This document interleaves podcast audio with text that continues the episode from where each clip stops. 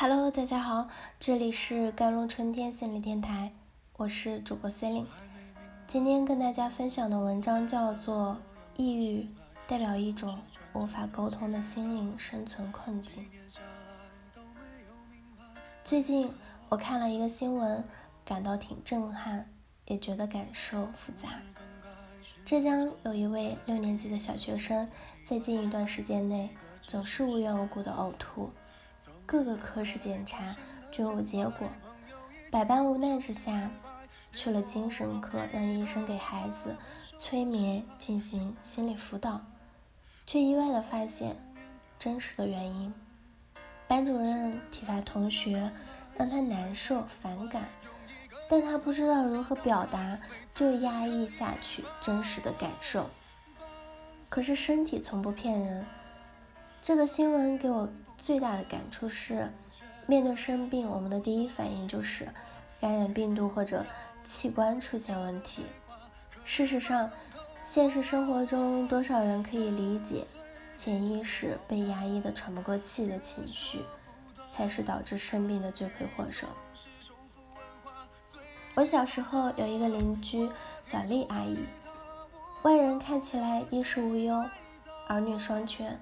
本该是很幸福的日子，但他在三年内居然切除了三次的乳腺，也因为化疗变得面目全非。有一天晚上，饭桌上父母闲聊，妈妈叹息：自从小丽老公出轨这几年，小丽为了孩子念大学，不影响孩子的考试，忍辱负重，真是辛苦了。爸爸复合是。听说乳腺和子宫类的疾病都是跟情绪关系很大，我老觉得小丽的病就是憋的。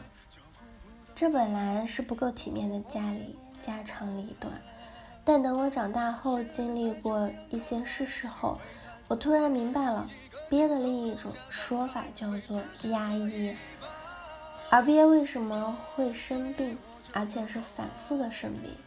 因为情绪不能直接的表达，我不快乐，我很痛苦，身体也就承担了这个功能，把自己当做压抑的出口。还有一种严重的理想丧失感，与成功的神话相对，这种丧失感叫做 loser 恐惧。每个人都有梦想，但很少有人能实现它。同时，这个社会又是成功者通吃的。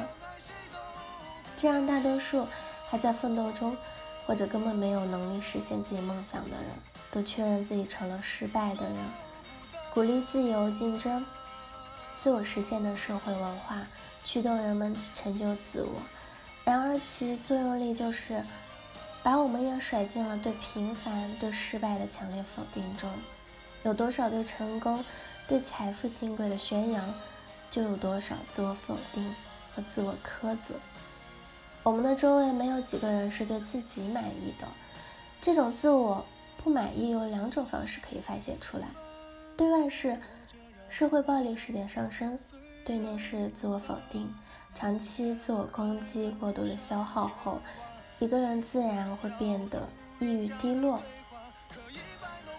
抑郁的人最怕的是听到周围的人这样说：“别没事找事儿，生活不是挺好的吗？”你就是玻璃心，文艺青年，别想那么多了。你只是有小情绪，太闲了，找点事儿做。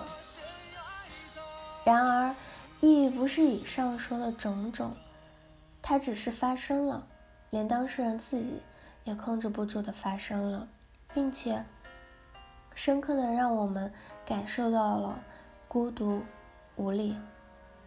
抑郁是一种负面的情绪，但它更代表一种。无法沟通的心灵生存困境，我们需要理解这个困境，而不是将它定义为不正常、失败的、不够乐观的、失控的。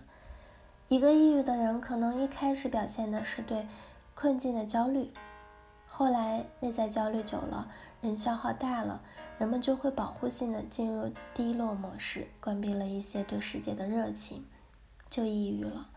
只有真正理解了自我的深层。悲伤，即某种自我价值实现的长期受阻，才能走出阴影。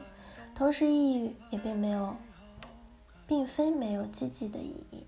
快速变动的世界，一个不断被迫被焦虑推动去实现社会理想的人，他由抑郁带来的无力感，也能帮他屏蔽一部分的竞争，保护自己不受到更多的压力，保证自己对竞争性的焦虑有一个平衡。抑郁的你的确是孤独，但其实，在精神世界的无法沟通方面。人人都有难以言说的痛苦，在某个程度上，人人都是一样的独行者。不妨这样想：如果抑郁不是我们的阴暗面，而是我们的朋友呢？如果接受抑郁可以使我们自己进一步的了解自我呢？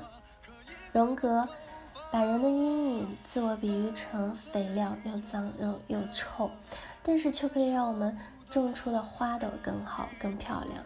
了解那些放入潜意识的自我攻击，了解是什么那些让我们陷入长久的悲伤，最终你会发掘更多面的自己。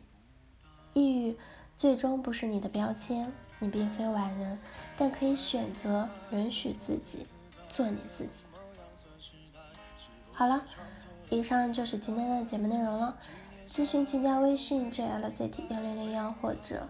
关注我的手机微信号幺三八二二七幺八九九五，我是 c i l y 我们下期节目再见。